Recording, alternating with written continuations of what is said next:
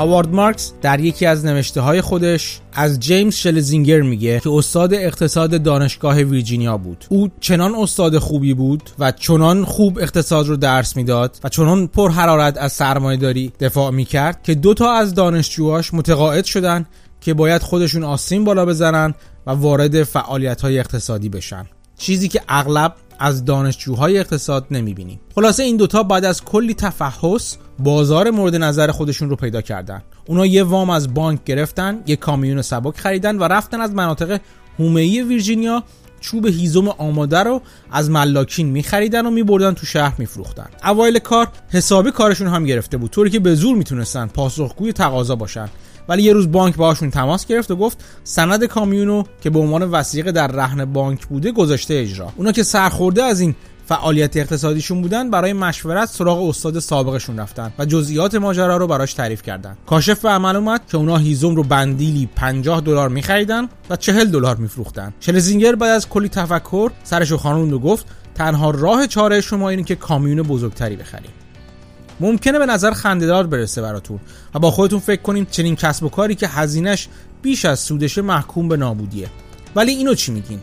بابت هر سفارش چهل دلاری که اوبر ایتس به دست مشتری میرسونه که شاخه دلیوری غذای شرکت اوبره 33 دلار به رستوران می‌رسه 2.5 دلار به راننده 3.5 دلار هزینه بسته‌بندی و ارسال و فلان 1.75 دلار بابت تبلیغات و بازاریابی و جذب مشتری دو هفت دهم دلار مجموع هزینه های ثابت اداری اوبر.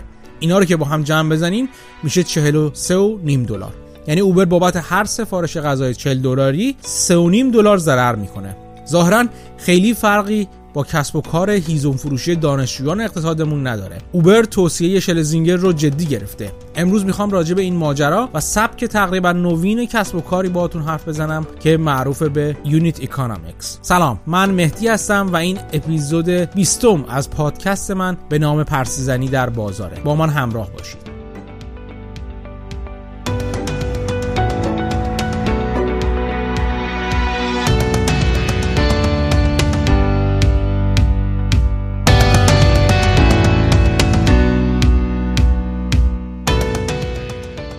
روزا زیاد میشنویم که وقتی از ارزش گذاری شرکت های جدید و نوپا که اغلب ضررده هم هستن حرف می‌زنیم بحث آتشینی بین سرمایه گذاران کلاسیک از جمله ولیو ها و سرمایه گذاران متعلق به دار و دسته سرمایه گذاری رو یا گروث ها در می‌گیره.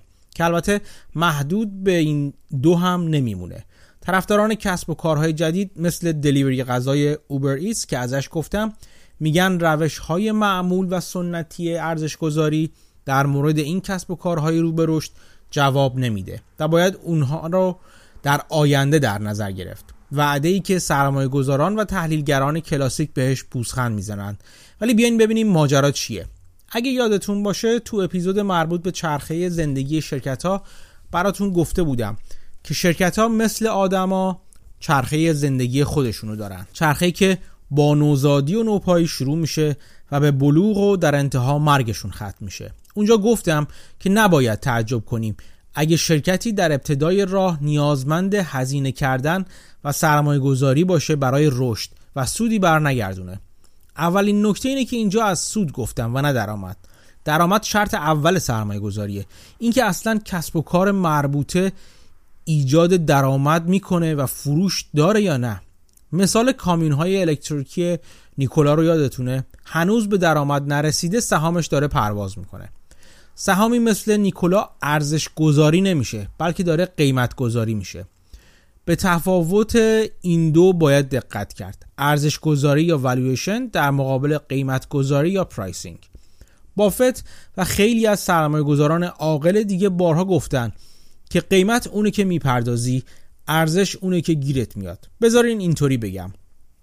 قیمت یه دارایی اونه که یکی دیگه حاضرش بابتش به شما بپردازه ولی ارزش اون دارایی چیزی که خود اون دارایی براتون در میاره. ارزش یه دارایی برابر مجموع تمام سودهای آتی اون دارایی تا ابد یا استهلاک کامل یا زمان نابودی یا واگذاریش برای شما. اگه یه وانت بخرین و بندازین توی کار که براتون کار کنه ارزشش رو چطوری حساب می‌کنین؟ فرض کنید وانت رو چهل میلیون می‌خرین. میگین فرض می‌کنیم مثلا این وانت سالی 100 میلیون براتون درآمد میاره از اون میزان 90 میلیونش هزینه هاشه هزینه هایی که شامل دستمزد راننده ای که استخدام می‌کنین تا براتون بروندش بنزینش بیمش تعمیراتش جریمه های احتمالیش معاینه فنیش مالیاتش و و و و و و. در انتها 10 میلیون سود خالص براتون می‌ذاره. حالا فرض کنین همین روند رو 10 سال انجام میدین و همین کار رو ازش می‌کشین. یعنی سال اول 10 میلیون سال دوم 10 میلیون سال سوم 10 میلیون همینطور الی آخر. فرض دیگه من دارم سادهش می‌کنم. فرض می‌کنیم همه چی ثابت باشه. چیزی که تو ایران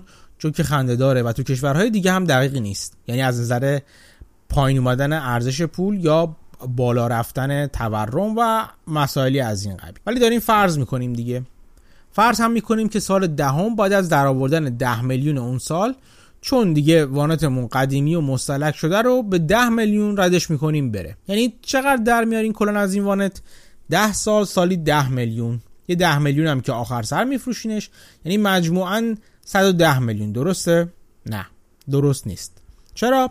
چون 10 میلیون امسال با 10 میلیون سال دیگه یکی نیست و این ربطی به تورم فقط نداره. چرا یکی نیست؟ چون اگه 10 میلیون 10 میلیون رو الان داشته باشین می‌ذارین بانک و سودش رو می‌گیرین. شما فرض کن سود بانکی مثلا 20 درصده. بی ریسکی. ولی 10 میلیون سال دیگه ارزشش به خاطر همین سود بانکی که نگرفتین از ارزش فعلی اون کمتره. محاسبش سخت نیست ولی واردش فعلا نمیشم. تا کلاس درس آنلاینمون حاصل حاضر بشه و مفصل براتون توضیح بدم. همینقدر می‌خوام براتون واضح کنم که 10 میلیون سال دیگه مثلا 8.3 دهم میلیون امسال ارزش داره. در واقع اگه یه سال برگردونیمش عقب به تاریخ امروز میشه 8.3 دهم میلیون. که این بستگی داره به سودی که اگه وانت نمیخریدیم از کارهای دیگه نصیبمون می‌شد. یعنی مثلا سود بدون ریسک بانکی فرزن خلاصه اینکه اگه همه سودها با همین فول مول از آینده به زمان حال برگردونده بشن و اون سودا رو با هم جمع بزنیم مجموعا این ماشین معادل 43 خورده میلیون تومن شما بگید 44 میلیون تومن براتون میارزه امروز. پس معامله بدی نکردیم. یه دارایی 44 میلیونی رو 40 میلیون خریدیم. به همچین محاسبه میگن net present value یا net NPV که در واقع توش ما ارزش هر سود رو در سالهای آتی برگردوندیم به ارزش امروزیش. یا اصطلاحا discount کردیمش به ارزش امروزی. به این محاسبه میگن discounted cash flow یا جریان سود نقدینگی رو که یک دارایی به ما میگه میده معادل امروزیش رو حساب کردیم. میگن این در واقع ارزش اون دارایی یعنی مجموع امروزی شده تمام سودهایی که این دارایی تا انتهای زمانی که در دست ما هست و ردش می‌کنیم بره یا هر بلای دیگه سرش میاریم به ما برمیگردونه رو بهش میگن ارزش اون دارایی. اون ده میلیون که بعد از ده سال وانت رو به اون قیمت فروختیم رو میگن ارزش نهایی یا final value. محاسبه discounted cash flow یا DCF می‌تونه از این پیچیده تر باشه که واقعا هم هست.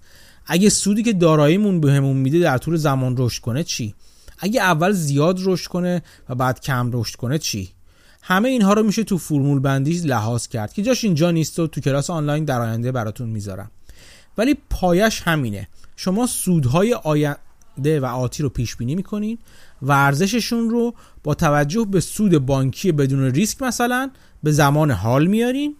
مجموع این به زمان حال آورده شده های اون سودهای آتی رو با همدیگه جمع می‌کنین و این میشه ارزش داراییتون به روش DCF یا Discounted Cash Flow.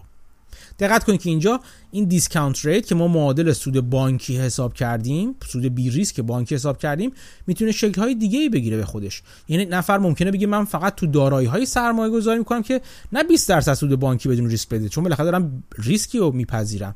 من مثلا می‌خوام 25 درصد یا 30 درصد سود بانک سود بهم به بده. فقط در اون موردی که من بسته به ریسکی که می‌خواد توش بکنه با توجه به اون ریسکی که می‌خواد در اون کسب و کاری که می‌خواد انجام بده یا دارایی که می‌خواد بخره حاضر تحمل بکنه اون rate یا اون نرخ سودی که باهاش discount می‌کنه یا مقدار سود رو میاره به زمان حال اون عوض میشه. و بدیهیه که هرچی اون نرخ بالاتر باشه ارزش یه ارزش امروزی یه دارایی آتی یه سود آتی کمتر میشه. محاسبش هم البته سخت نیست. اگر بخواید یک مقدار پول رو که سال دیگه دارید ببینید ارزش امسالتون با توجه به نرخ اون بهره یا نرخ دیسکاونتی که خودتون براش در نظر می‌گیرید چقدر میشه و ارزش امروزیش رو حساب کنید کافیه که میزان اون پول رو تقسیم بر یک به علاوه نرخ دیسکاونت یا نرخ بهره که انتظار داریم بذارین. مثلا اگه 10 درصد باشه اون پولتون رو تقسیم بر یک به علاوه 10 درصد یا یک و یک دهم بکنید. میشه ارزش امروزیش برای یک سال. اگه چند سال این کار رو انجام بدین یعنی در چند سال آتی باشه اون یک به علاوه یک دهمه به توان اون انی می‌رسه که این تعداد سالهای در آینده است. زیاد وارد جزئیات نمی‌خوام بشم. فقط این مهمه که شما در نظر بگیرید ارزش امروزی هر پولی کمتر از میزان اون پول در آینده است. یعنی اگه یک سودی رو در آینده کسی به شما قول بده بخوایم ببینید امروز چقدر اون پول میارزه این سود رو در واقع باید دیسکاونتش کنید یا به زمان حال بیارید که زمانش میزانش همیشه کمتر هست. خب برگردیم سراغ حرفمون. در کل تو این مورد سرمایه گذارای دنیا به هر سبکی باشن توافق دارن. که ارزش هر دارایی برابر مجموع ارزش امروزی شده سودی که تا انتهای دوران سرمایه گذاری به ما برمیگردونه. یادتون بمونه که من در مورد ارزش گذاری همچنان دارم حرف می‌زنم و نه قیمت گذاری قیمت گذاری یک ماجرای جدایی و یک در واقع مکانیزم و سیستم جدایی داره اصلا که ممکنه خیلی هم منطقی به نظر نیاد خیلی وقتا. بحث بر سر اینکه اون مجموع ارزش امروزی سودها رو چجوری حساب می‌کنیم؟ اولا با چه نرخی می‌خوایم دیسکانتش کنیم و ارزش امروزیشون حساب کنیم؟ دوم چجوری می‌تونیم پیش بینی کنیم که اون ارز سودهای آتی چقدر هستن؟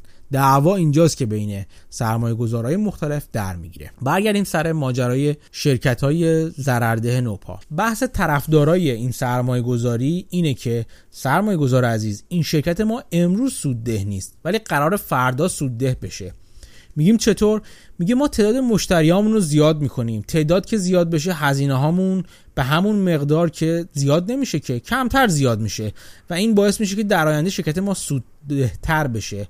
چون اگه درآمد بیشتر بشه ولی هزینه ای که بابت اون درآمد کردیم به همون میزان بیشتر نشه یعنی حاشیه سود ما داریم یه بالاتر. و این بالاخره شرکت ما از ضرردهی فعلی در میاره و از یه جایی به بعد جریان سود از یک کمی دیرتر حالا شروع میشه ولی خیلی پرقدرت تر بذارین رو هوا حرف نزنیم. فرض کنید من اومدم از شما دعوت کنم که سرمایه گذار من بشین تو خرید وانت. ازتون 50 میلیون می‌خوام. شما میشنین حساب می‌کنین و می‌بینین وانت اونجوری که الان با هم حساب کردیم حتی اون سود 10 میلیون 10 میلیون 10 میلیون در بیاره. به زمان حال همونطور که دیدی میشه 44 میلیون. و قبول نمی‌کنین. چرا باید به من 50 میلیون بابت وانتی پول بدین که قراره براتون 44 میلیون بیارزه؟ من میگم ولی سرمایه گذار عزیز ماجرا اینطوری نیست که من مدل کسب و کارم خیلی باحاله. من که راه نمیافتم تو خیابون دنبال مشتری بگردم. من میرم این مدل کسب و کارمه. میرم مثلا بازار مبل تهران مثلا شروع می‌کنم تبلیغات کردن. شروع می‌کنم اشتراک میفروشم به مفروشی یا بابت خدمات حمل و نقل مبلشون برای مشتریا و هر کدوم سالی یک میلیون تومن اشتراک میفروشن بابت این یک میلیون اونا مثلا می‌تونن سالی ده بار از خدمات حمله بار ما استفاده کنن و از ده بار بیشتر مثلا 200 هزار تومن هزینه حمله بار باید بدن. که هنوز فرض می‌کنم که هنوز براشون به صرفه تر یعنی ترجیح میدم بازم حتی بعد از اون که اشتراکشون رو پر کردن ده بارشون استفاده کردن بیان از ما کار بگیرن اگه کار اضافی داشته باشن. خب اگه ده تا مشتری من جور کنم سود ده میلیونی یک سالم تضمینه. فرض کنید اینم حساب کتابش حساب کتاب هزینه در رفته است. یعنی سود واقعا. ولی قصه به همجا ختم نمیشه. من با کار ادعا اینجوری می‌کنم که با کار تبلیغاتی که می‌کنم و خدمات عالی که ارائه میدم سال بعد به جای 10 تا مشتری 20 تا مشتری دارم. و سودم میشه 15 میلیون مثلا. 20 تا 1 میلیون میشه 20 میلیون. فرض کنیم هزینه سوخت و استهلاک اضافه شده بابت این مشتری ها هم ازش کم کنیم 15 میلیون میمونه. سال بعد بازم به تبلیغاتم ادامه میدم و مثلا پیش بینی می‌کنم که تعداد مشتریامو بازم افزایش میدم و سال بعد 25 میلیون خالص در میارم می‌بینید که داره سود اضافه میشه سالیانه. دیگه 10 میلیون اولیه نیست. اوضاع ظاهرا بهتره. ولی شما که هنوز راضی نشدی به هم میگی ببینم ولی هزینه تبلیغات رو که حساب نکردیم من میگم راست میگی. من فرض می‌کنم سالی 15 میلیون هزینه تبلیغات میشه. ثابت. می‌خوام انقدر فقط خرج کنم با تبلیغات. و مدلم میگه که اگه انقدر خرج کنم همونجوری همچنان تعداد مشتریام و تعداد قراردادها و اشتراکی که میفروشم میره بالاتر. خب شما می فکر که اینکه بدتر شد که سال اول 10 میلیون در آوردین ولی 15 میلیون خرج تبلیغات کردین یعنی 5 میلیون هم اول کار ضرر کردین. ولی من محاسباتمو بهتون نشون میدم و میگم شما باکید نباشه. این 15 میلیون هزینه هزینه ثابت تبلیغاته. سال اول 5 میلیون ضرره سال دوم سر به سر همونجور که با هم دیدیم. 15 میلیون خالص در دست میمونه. سال سوم 20 تومن در آوردین سودهی شروع میشه. هر سال هم پیش بینی دارم می‌کنم که 10 میلیون میره روش. در حالی که هزینه تبلیغات و بازاریابی ثابت مونده. شما باز میرین سر ماشین حساب DCF و دوباره حساب می‌کنین. نگران نباشید من براتون حساب کردم. اگه همه چی طبق این طرح کسب و کار پیش بره مجموع مدل امروزی سودایی که تا انتهای 10 سال در میاریم تقریبا 96 میلیون میشه. ظاهرا بد نیست خیلی هم خوبه. یه دارایی 96 میلیونی رو 50 میلیون می‌خریم. دیدین که مدل کسب و کار و داستان مربوط به ارزش گذاری چطور ارزش گذاری رو می‌تونه زیرو رو کنه؟ اگه یادتون باشه براتون گفته بودم که ارزش گذاری خوب فقط عدد و رقم و محاسبه نیست بلکه باید یه قصه و داستان درست و درمونی هم پشتش باشه. تا حالا باید کمی دستگیرتون شده باشه که اوبریست چطور بنا داره سودده بشه و چرا ادعا می‌کنه ارزش اوبر رو بالا برده. البته اگه قصهش درست باشه این درست بودن قصه به خیلی چیزا بستگی داره که می‌خوام راجع به اونا باهاتون حرف بزنم. دقت کردین که تفاوت ارزش گذاری اولی با دومی چیزی که قصه تبلیغ و فلان رو وارد کار کرد چی بود؟ این بود که ما روی ارزش و سودی که هر مشتری جدید با خودش میاره حساب کردیم و اونو توسعه دادیم. به این نوع نگاه میگن unit economics یا حساب و کتاب واحدی کسب و کار. اینکه برخلاف نگرش نوع اول که از بالا حساب کتاب می‌کرد میومد پایین یعنی از درآمد کل سال رو حساب می‌کرد هزینه های مربوطه رو کم می‌کرد سود خالص رو در می آورد تو این نگاه از پایین به بالا میریم.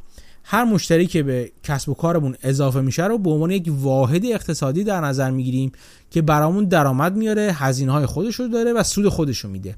و تلاش ما برای زیاد کردن و رشد دادن این واحدهای اقتصادی کوچیکه. توی یکی از سبک های معمول ارزش گذاری که بعدا دربارش بیشتر میگم و به سام آف پارتس معروفه همین کار می‌کنن.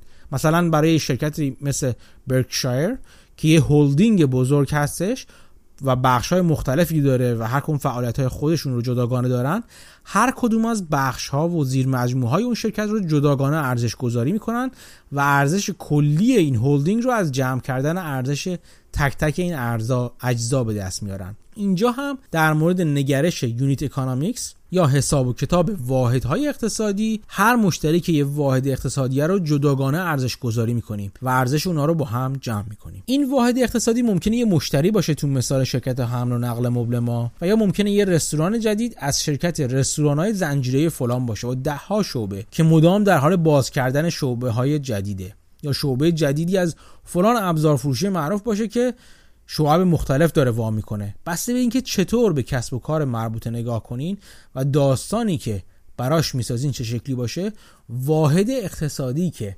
می‌تونید براش تعیین کنید متفاوته. خیلی ها ایراد می‌گیرن که این روش ارزش گذاری خیلی بستگی به فرضیات و پیش های ما داره.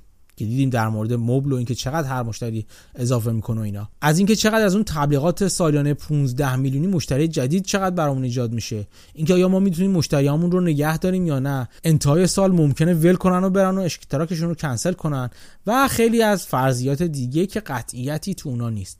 ولی تا اینجا باید فهمیده باشین که فن سرمایه گذاری فن احتمالاته و نه قطعیت. چیزی که بارها و بارها بهش اشاره کردیم. حتی در سبک کلاسیک سرمایه گذاری هم فرضیات زیادی داریم. از جمله درآمد سالهای آتی کسب و کار تخمین میزان رشد کسب و کار و غیره.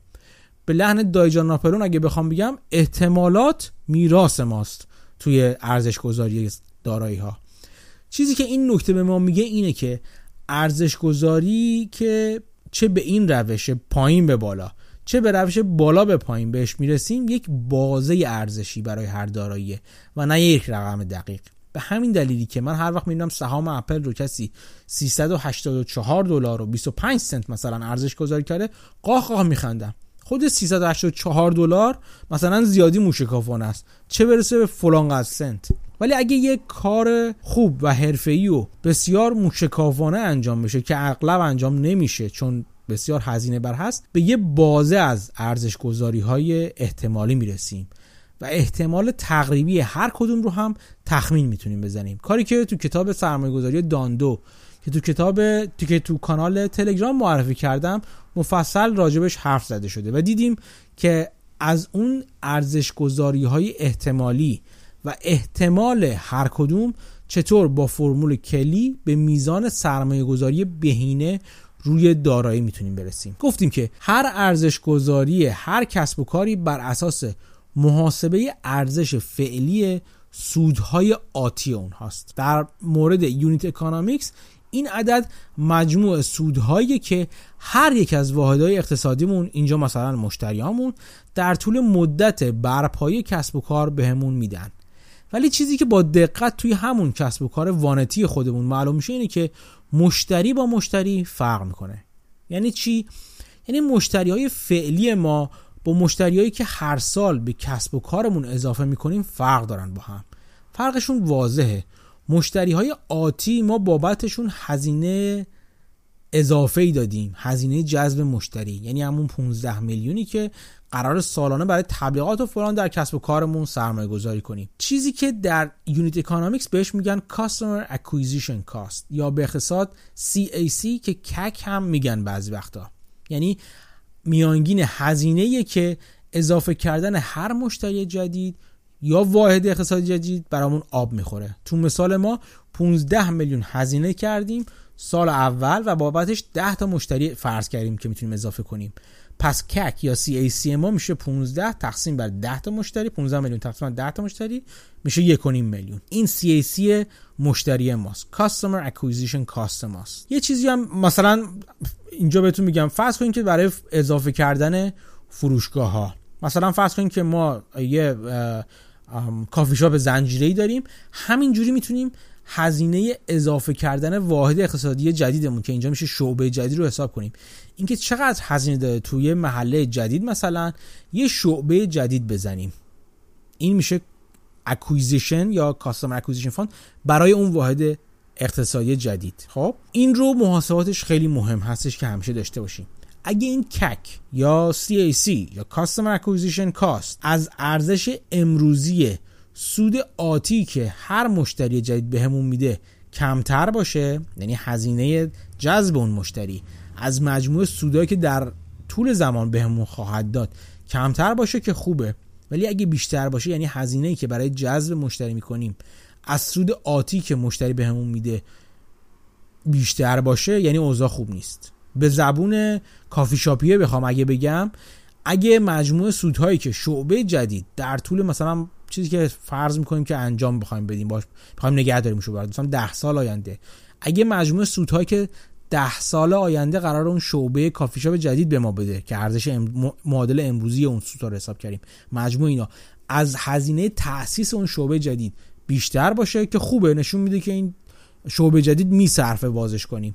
ولی اگه کمتر باشه یعنی ککش از مجموع سوداش کمتر باشه یعنی نشون میده که اون شعبه جدید باز کردنش نمیصرفه. و اگه شرکتی ببینیم که این کار داره انجام میده این شرکت داره حکم در واقع آگهی ترهیم خودش رو ابضا می‌کنه. فقط زودتر یه مقدار. کلا هم این بدیهیه که هدف ما این باشه که کک یا سی مون رو در طول زمان کم کنیم. چنان که ما کردیم در مثالمون. میزان کل تبلیغاتمون رو ثابت نگه داشتیم معادل 15 میلیون در سال. ولی فرض کردیم یعنی دلیل داشتیم یا بودیم که هر سال بنا به فرضمون خواهیم تونست یا می‌خوایم بتونیم مشتریای بیشتری رو با همین هزینه اضافه کنیم. چطور؟ مثلا از راه معروف شدن و تبلیغات سینه به سینه مشتریای فعلی.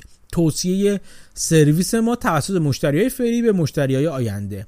کاری که ما می‌خوایم می‌کنیم اینه که فقط کمپین تبلیغاتیمون رو زنده نگه داریم. با دادن تخفیف های ویژه ثبت نام مثلا با اضافه کردن سرویس های مجانی بار اضافه کردن کارگر برای جابجایی در سه سرویس اولی که می‌خوایم بدیم و هزاران راه مختلف خلاقانه که به دنبالشون خواهیم بود. و باید یادمون باشه که به دقت کک یا CAC خودمون رو زیر نظر باید داشته باشیم که مطمئن شیم همیشه داره رو به پایین میره و در حال افزایش نیست. یه مشکل کلی کسب و کارهای مشترک محور یا subscription base یا کلا کسب و کارهایی که بر مبنای unit economics یا همون واحد اقتصادی کسب و کار هستن اینه که ما در مورد دل و روده و جزئیات کسب و کار اطلاعات کافی رو نداریم تا بتونیم محاسبات رو انجام بدیم. و خنده‌دارتر این که گاهی دیده میشه که خیلی از استارتاپ ها و شرکت های نوپا تو بازار سهام یا تو بازار خصوصی خود شرکت همین اطلاعات رو نداره و حساب نکرده تا به حال. یا در اختیار تحلیلگران نذاشته. چون اجباری نداره که این کارو بکنه. و این باعث میشه که ارزش گذاری ما روی این شرکت ها روی هوا و بر اساس حدس و گمان انجام بشه. مثلا مهمه که ما بدونیم از مجموع مشتری های شرکت چقدرشون مشتری های سال قبلن که موندن چقدرشون مشتری جدیدن که با هزینه کردن اون کاستمر اکویزیشن کاستا اضافه کردیم و چقدر از مشتریامون از سال قبل به امسال از دست دادیم. داشتن این اطلاعات برای چند سال متوالی تصویر درستی از کارایی و بازدهی کسب و کار به ما میده که می‌تونیم بر اون اساس ارزش گذاری خودمون رو روی کلش و در نتیجه سهامش انجام بدیم. به جز اینا باید بدونیم از کل هزینه های جاری ما چه میزان هزینه بابت عملیات سرویس دهی به مشتری های فعلیه و چه میزان هزینه برای جذب مشتری جدیده.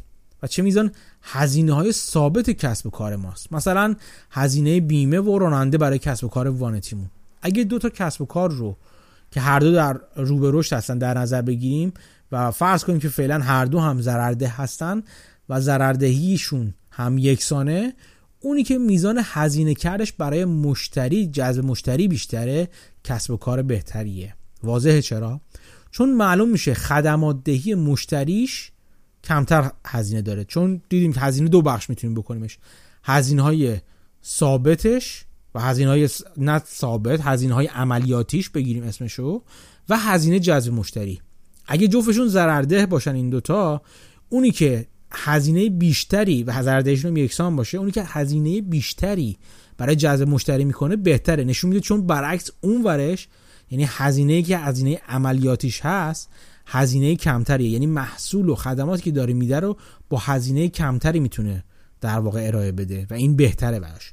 پس می‌تونیم اگه مقایسه کنیم دو تا شرکت یکسان ضررده رو اونی که بیشتر داره برای جذب مشتری هزینه می‌کنه اون کسب و کار بهتری هست. نکته دیگه ای که در بررسی و ارزش گذاری این شرکت های رو به رشد به سبک unit economics باید در نظر گرفت و بررسی کرد ساختار هزینه شونه و یا اصطلاحا cost structure شونه به چه معنی؟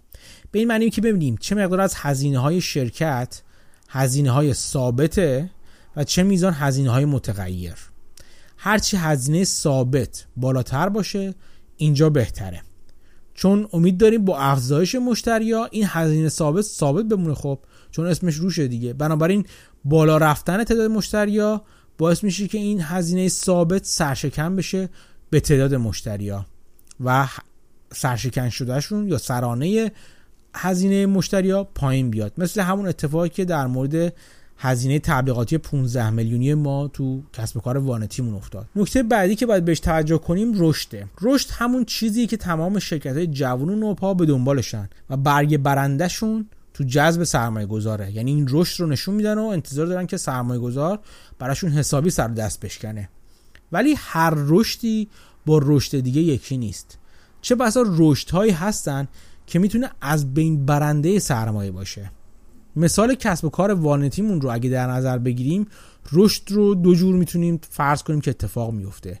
یکی اینکه مشترکین فعلی تعداد دفعات استفاده از سرویس های حمله بارشون رو اضافه کنن. یه جور دیگه اینه که ما مشتری جدیدی از مشترکین جدیدی اضافه کنیم و از اونها درآمد جدید کسب کنیم. به نظر شما کدومشون بهتره؟ البته اونی که بتونیم با فروش مشتریان فعلیمون رو اضافه کنیم. چون هزینه ای لازم نیست برای اضافه کردن این مشتریان فعلی انجام بدیم. ولی اون مشتری که جدید داریم میاریم رو باید یه هزینه ای بابتشون بدیم و همون اشتراک رو بهشون بفروشیم. پس اگه از همین مشتری فعلیمون بتونیم فروش بیشتری بگیریم این نشون میده اوضاع بهتری هستش تو کسب و کار ما. این مخل این نیست که مشتری جدید اضافه نکنیم. من فقط می‌خوام بر توجهتون به این جلب کنم که هر رشدی با هر رشدی یکی نیست. یعنی که شما دیدین یه شرکت دو تا شرکت دارن دو تا شرکت نوپا. درآمدشون داره یه جور با هم رشد می‌کنه. نگین که خب این دو تا یکی هستن نه. فقط درآمد نیست. اینکه این درآمد در حال رشد از کجا میاد هم مهمه. و از اون بدتر گفتم بعضی از رشد ها می‌تونن نابود کننده سرمایه دار... سرمایه باشن. شما اگه ببینید یه شرکتی در درآمدش رو داره رشد می‌کنه ولی سودش مدام داره کمتر میشه. حاشیه سودش کمتر میشه. اون کک ما یا هزینه بابت اضافه کردن مشتری CAC ما داره میره بالا شدیدا میره بالا یا سرعت رشدش بیشتره خب این نشون میده که ما داریم کلی هزینه می‌کنیم که مشتری بیاریم تو که اونقدری هم به ما بر نمیگردونه اون مشتری به صورت سود. و این خب کسب و کارمون یه جایش میلنگه دیگه. بنابراین هر رشد هم که شما رشد درآمدی دیدین ذوق زده نشین. بلکه باید بفهمین که اون منبع اون رشد چیه؟ چی هستش که پیش راننده اون رشد فروش ما هستش. شرکت های نوپا همیشه ادعا می‌کنن می‌تونن بزرگ بشن و چند برابر بشن. همونطور که در مورد مثلا تسلا یا خیلی از شرکت ها داریم می‌بینیم. اگه شما گزارش عملکردشون رو ببینین توی کانفرنس کارهاشون و یا پرزنتیشنشون رو ببینید می‌بینید که از بازار آتی حرف می‌زنن. میگن ما بازار خودروهای الکتریکی مثلا اینقدر میلیارد دلاره و ما مثلا الان ما تازه یک دهمش رو مثلا داریم و بنابراین ما ده برابر می‌تونیم بزرگ بشیم. ولی این چیزی که شما باید صحتش رو به عنوان سرمایه گذار تعیین کنید. اونم با عدد رقم.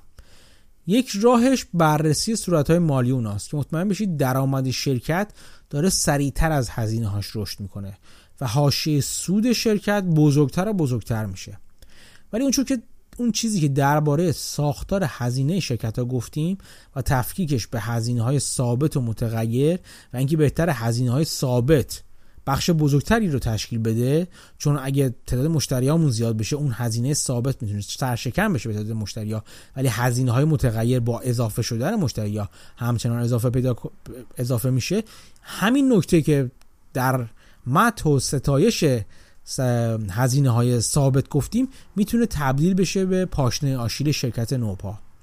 مخصوصا در برابر تلاطمات بازار که ممکنه فروش شرکت ها رو با, با ریسک و کاهش جدی مواجه کنه. چیزی شبیه شوع ویروس فلان مثلا. بله خیلی از شرکت هایی که هزینه های ثابت زیادی داشتن در قیاب درآمدهای عادیشون دچار مشکل شدن. چون مجبور بودن لاکداون بود و تعطیلی بود و قرنطینه بود درآمدشون به صفر مثلا رسید و هزینه های ثابت زیاد براشون مشکل زا شده بود. این شرکت ها شرکت های نوپای مثلا نرم افزاری بودن که خدماتشون رو به شرکت های دیگه میفروختن که زمان تعطیلی های این روزا نیازی به این خدمات نداشتن. این باعث میشه هزینه های ثابت شرکت های نرم افزاری مثل اجاره و حقوق کارمندا روشون فشار بیاره تا حدی که مجبور به اخراج کارمندا و کاهش فعالیت هاشون بشن و امید داشته باشن که با تموم شدن تعطیلی ها هنوز بتونن نیروهاشون رو سر کار برگردونن و از دست نداده باشنشون. وگرنه لطمات باز هم بزرگتری متوجهشون خواهد بود. به این موضوع کمی فکر کنید. من اخیرا تو حساب توییتریم درباره همین ساختار هزینه شرکت ها و گزارش بانک مورگان استنلی در موردشون و برخی مفاهیم مربوطه صحبت کردم. لینک این رشته توییت رو دوباره تو کانال تلگرام می‌ذارم.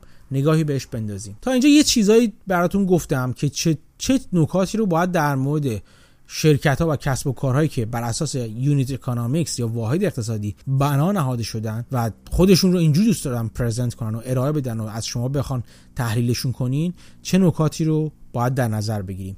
بد نیست به اینجا که رسیدیم به سه تا مدل کسب و کار اصلی که در میون شرکت های با الگوی unit economics دیده میشن هم یه صحبتی در موردش بکنیم. تا کمی خوراک فکری بهتون بدهیم که با نگاه متفاوت به کسب و کارهای نوین و استارتاپ های اطرافتون فکر کنید و از اون بهتر به کسب و کار خودتون یا کسب, کسب و کاری که امیدوارم به فکر راه انداختنش باشین فکر کنید. اولین مدل مدل کسب و کارهای مشترک پذیره. کسب و کارهایی که کاربران یا در واقع مشترکین حق اشتراکی می‌پردازن تا از خدمات شرکت استفاده کنن. مثل چی؟ ساده ترین و قدیم ترینشون مثلا جزو قدیمی هاشون مثل روزنامه هان مثال امروزیش نتفلیکسه که شما توی آمریکای شمالی مخصوصا خیلی کاربرد داره خیلی طرفدار داره و جاهای دیگه هم رسیده میشه. اونایی که نمی‌دونین اگه آشنا نیستین بدونید که این یه سیستم فیلم آنلاینه که فکر کنم مشابهاش مثل فیلمیو و اینا تو ایران باشه که شما یه پول اشتراکی رو میدین ماهیانه سالیانه و به صورت نامحدودی می‌تونید از فیلماش به صورت آنلاین نگاه کنین و دانلود کنین و یا بهره ببرید تماشا کنید. خاصیت این شرکت ها چیه؟ اولین خصوصیتشون درآمد قابل پیش بینی ترشونه. اینکه می‌دونین با داشتن فلان قدر مشتری فلان قدر درآمد خواهید داشت. ولی این نقطه ضعفشون هم می‌تونه باشه تا حدی. اگه درآمد و سود بیشتر بخوان باید مشتری هاشون رو افزایش بدن و هزینه ها یا اینکه هزینه های تولیدشون رو کاهش بدن. به همین دلیلی که می‌بینین سهام نتفلیکس با هر گزارش عمل کرد که اعداد مشترکین جدیدش کمتر میشه یا بیشتر میشه پایین و بالا میره. حساسیت سهام و سود این مدل کسب و کار به افزایش یا کاهش تعداد مشتریاشه. اینکه نتفلیکس خیلی حریصانه داره بازارهای آسیایی رو مثلا امتحان می‌کنه و با خرید محصولات و آثار آسیایی و هندی مثلا سعی در نفوذ تو این بازارها داره ریشش تو همین مورده. مدل دوم کسب و کارهای unit economics ی که معروف هستن کسب و کارهای تراکنشی اسمشون می‌ذارن یا transaction business که تو اونا کاربرا یا مشتریا در واقع به ازای دریافت خدمات از شرکت پول پرداخت می‌کنن. نمونه خیلی مشهورش آمازون هست یا دیجیکالا تو ایران از این قبیل هستن. البته اونهایی که عضو خدمات پرایم یا ویژه آمازون هستن تا سفارششون رو مجانی و یا یکی دو روزه دریافت کنن می‌تونن بفهمن که از, از این نظر آمازون یه وضعیت ترکیبی یا هایبرید داره.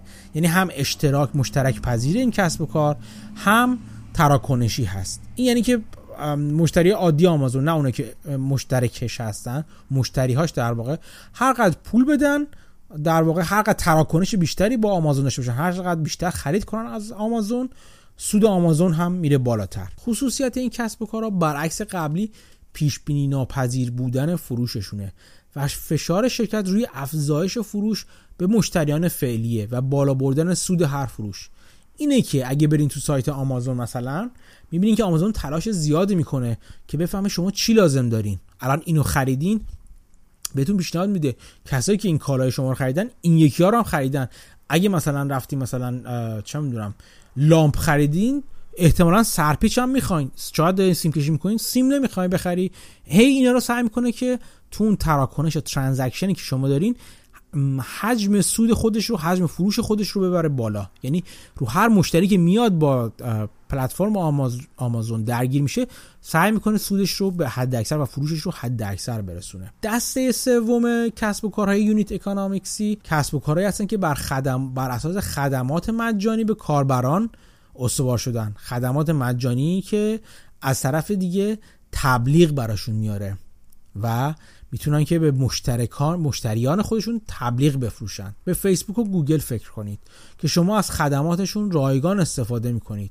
و تبلیغاتی که به مشتریاشون فروختن رو تماشا می‌کنید هرچی شما بیشتر باشین یعنی هرچی کاربران این پلتفرم ها بیشتر باشن گوگل و فیسبوک برای نمونه برگ برنده بیشتری در برابر مشتریاشون که کسایی هستن که می‌خوان بهشون تبلیغات بدن دارن.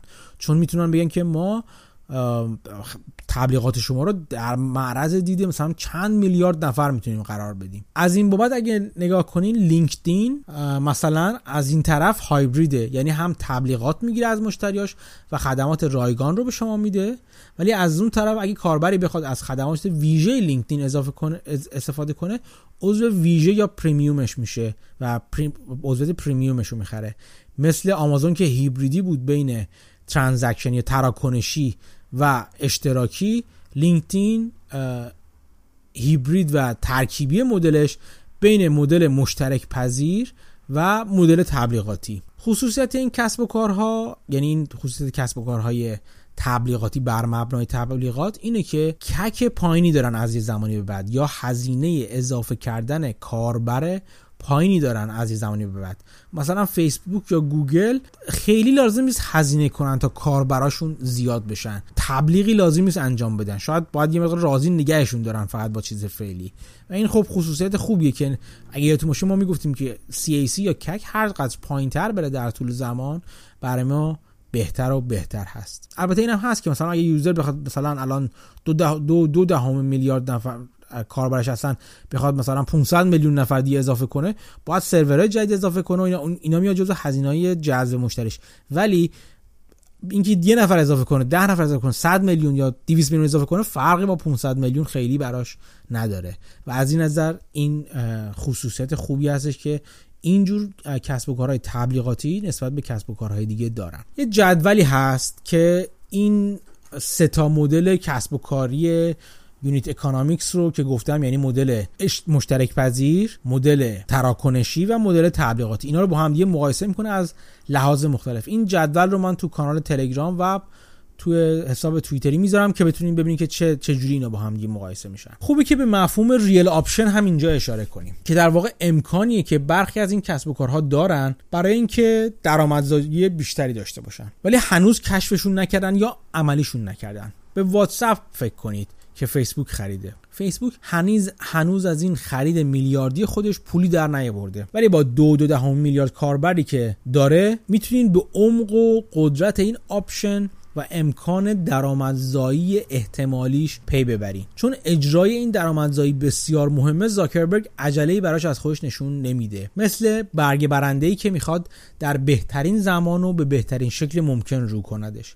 البته خیلی هم بهش دارن گیر میدن که دیگه زیادی داره لفتش میده. باید ایستاد و دید خلاصه. که زاکربرگ با سرمایه گذاری واتساپش چه خواهد کرد؟ در انتها بیاین به این فکر کنید که تو رقابت تنگا تنگی که میون شرکت های نوپا که همگی با این نگاه یعنی نگاه unit economics به کسب و کارشون نگاه می‌کنن و از شما هم می‌خوان به عنوان سرمایه گذار با این دیدگاه که دیدگاه نسبتا نویی هست بهشون نگاه کنین کدوم هان که شانس موفقیت بیشتری دارن؟ راهنمایی اینه که اونهایی که هر کدوم از سه مدل درآمدی مختلف که گفتیم رو یعنی مدل مشترک پذیری، تراکنشی و تبلیغاتی رو انتخاب کنن که یک وظیفه مهم و اصلی رو و البته ساده رو بهتر انجام بده. و اون اینه که بیشترین درآمد رو از مشتری های فعلیشون با بیشترین حاشیه سود ممکن کسب کنه و از طرفی با کمترین هزینه سرانه جذب مشتری یا مینیموم کک بتونه به جمع مشتریان خودش اضافه کنه. اینجاست که دایره با مفهوم خندق یا موت کامل میشه که تو اپیزود دوازدهم در موردش مفصل صحبت کردیم. یادتون بیاد که به تاثیر شبکه اشاره کردیم و بازارچه‌ای که شرکت های مثل آمازون راه انداختن که هم از خریداران کالا درآمد حاصل کنن و هم از فروشندگان کالا. اینطوری که نبوغ و زیرکی مدل کسب و کاری مثل آمازون رو بهتر می‌تونید بفهمید. این حرفایی که زدیم فقط مبانی اولیه‌ای بود که لازم می‌دونستم با همدیگه مرور کنیم تا بعدا بتونیم روی این مبانی تحلیل‌های بهتر و معنیدارتری رو از کسب و کارهای بزرگ دنیا و نحوه نگاه درست به ارزش گذاریشون داشته باشیم. بهتون توصیه می‌کنم حتما در طول هفته به کانال تلگرامی پادکست سر بزنید که براتون چند منبع مهم و مفید رو درباره این مفهوم یعنی unit economics و نکات مهمش می‌ذارم که مطالعه کنید. توصیه دیگه هم اینه که به کسب و کار احتمالی خودتون در این چارچوب فکر کنید و فکر کنید که اگه چنین کسب و کاری ندارین چطوری می‌تونین با این نگاه چنین کسب و کاری رو برای خودتون راه بندازین. کاری که من دارم انجام میدم. چرا که کارمندی اصولا به قول معروف میگن خیلی ممکنه آینده ای نداشته باشه. که خردمندان گفتند نان خود خوردن و نشستن به که به کمر شمشیر زرین به خدمت بستن. به دست آهن تفته کردن خمیر به از دست بر سینه پیش امیر.